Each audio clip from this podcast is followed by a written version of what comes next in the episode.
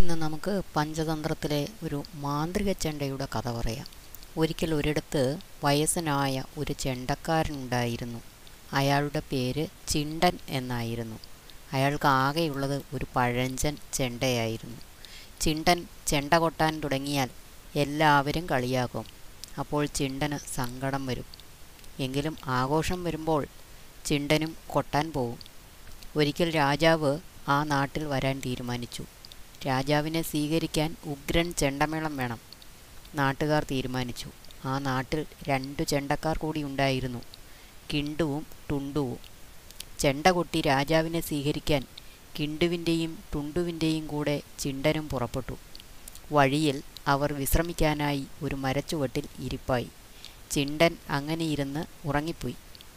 അപ്പോൾ കിണ്ടു ടുണ്ടുവിനോട് പറഞ്ഞു ഇതുതന്നെ തന്നെ തക്കം. നമുക്ക് മിണ്ടാതെ സ്ഥലം വിടാം. ഈ കിഴവന്റെ പഴഞ്ചൻ ചെണ്ടമേളം കേൾക്കാൻ രാജാവിന് ഇഷ്ടമുണ്ടാവില്ല. അയാൾക്ക് ദേഷ്യം വരും.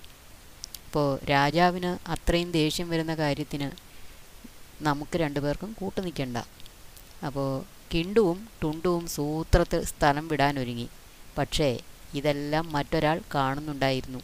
മരത്തിന് മുകളിലെ വനദേവത.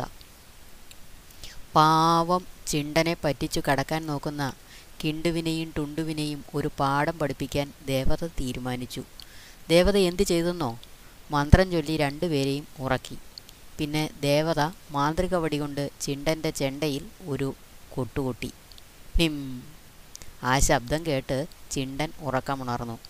എല്ലാം മറന്നുറങ്ങുകയായിരുന്ന കൂട്ടുകാരെ വിളിച്ചുണർത്താൻ ചിണ്ടൻ കുറേ ശ്രമിച്ചു.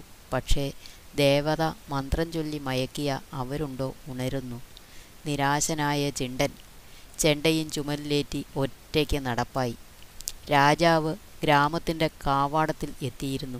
ചെണ്ടക്കാരെ കാണാതെ പരിഭ്രമിച്ച് നിൽക്കുകയായിരുന്നു എല്ലാവരും. അപ്പോഴാണ് ചിണ്ടന്റെ വരവ്.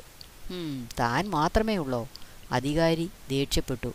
കുറേ പേർ വന്ന് ചെണ്ടമേളം കേമമാക്കാമെന്ന് പറഞ്ഞിരുന്നതല്ലേ? രാജാവിന് ദേഷ്യം വന്നാൽ തന്റെ കാര്യം പോക്ക. അത് കേട്ട മറ്റൊരാൾ പറഞ്ഞു ആലോചിച്ചു നിൽക്കാനൊന്നും സമയമില്ല. വേഗം കൊട്ടു തുടങ്ങൂ. രാജാവ് എത്തിക്കഴിഞ്ഞു. ചിണ്ടൻ രണ്ടും കൽപ്പിച്ച് കൊട്ടു തുടങ്ങി. മാന്ത്രിക വടി കൊണ്ട് ദേവത കൊട്ടിയതല്ലേ? മധുരമായ ശബ്ദമാണ് അതിൽ നിന്ന് പുറത്തു വന്നത്. അനേകം ചെണ്ടക്കാർ ഒരുമിച്ച് കൊട്ടുന്ന ഗംഭീരമേളം നാട്ടുകാർ അന്തം വിട്ടു നിന്നു ചിണ്ടൻ എല്ലാം മറന്ന് കൊട്ടോട് കൊട്ട്. അത്രയും നല്ല മേളം ആരും കേട്ടിരുന്നില്ല. രാജാവ് അത്ഭുതത്തോടെ ചിണ്ടനെ അടുത്ത് വിളിച്ചു. ധാരാളം സമ്മാനങ്ങൾ കൊടുത്തു. ഇതിൽ നിന്നും നമുക്ക് പഠിക്കാനുള്ള ഗുണപാഠം എന്താണ്? ആരെയും നിസാരരായി കണ്ട് കളിയാക്കരുത്. അങ്ങനെ കളിയാക്കിയാൽ അതിന് വിപരീത ഫലമുണ്ടാകും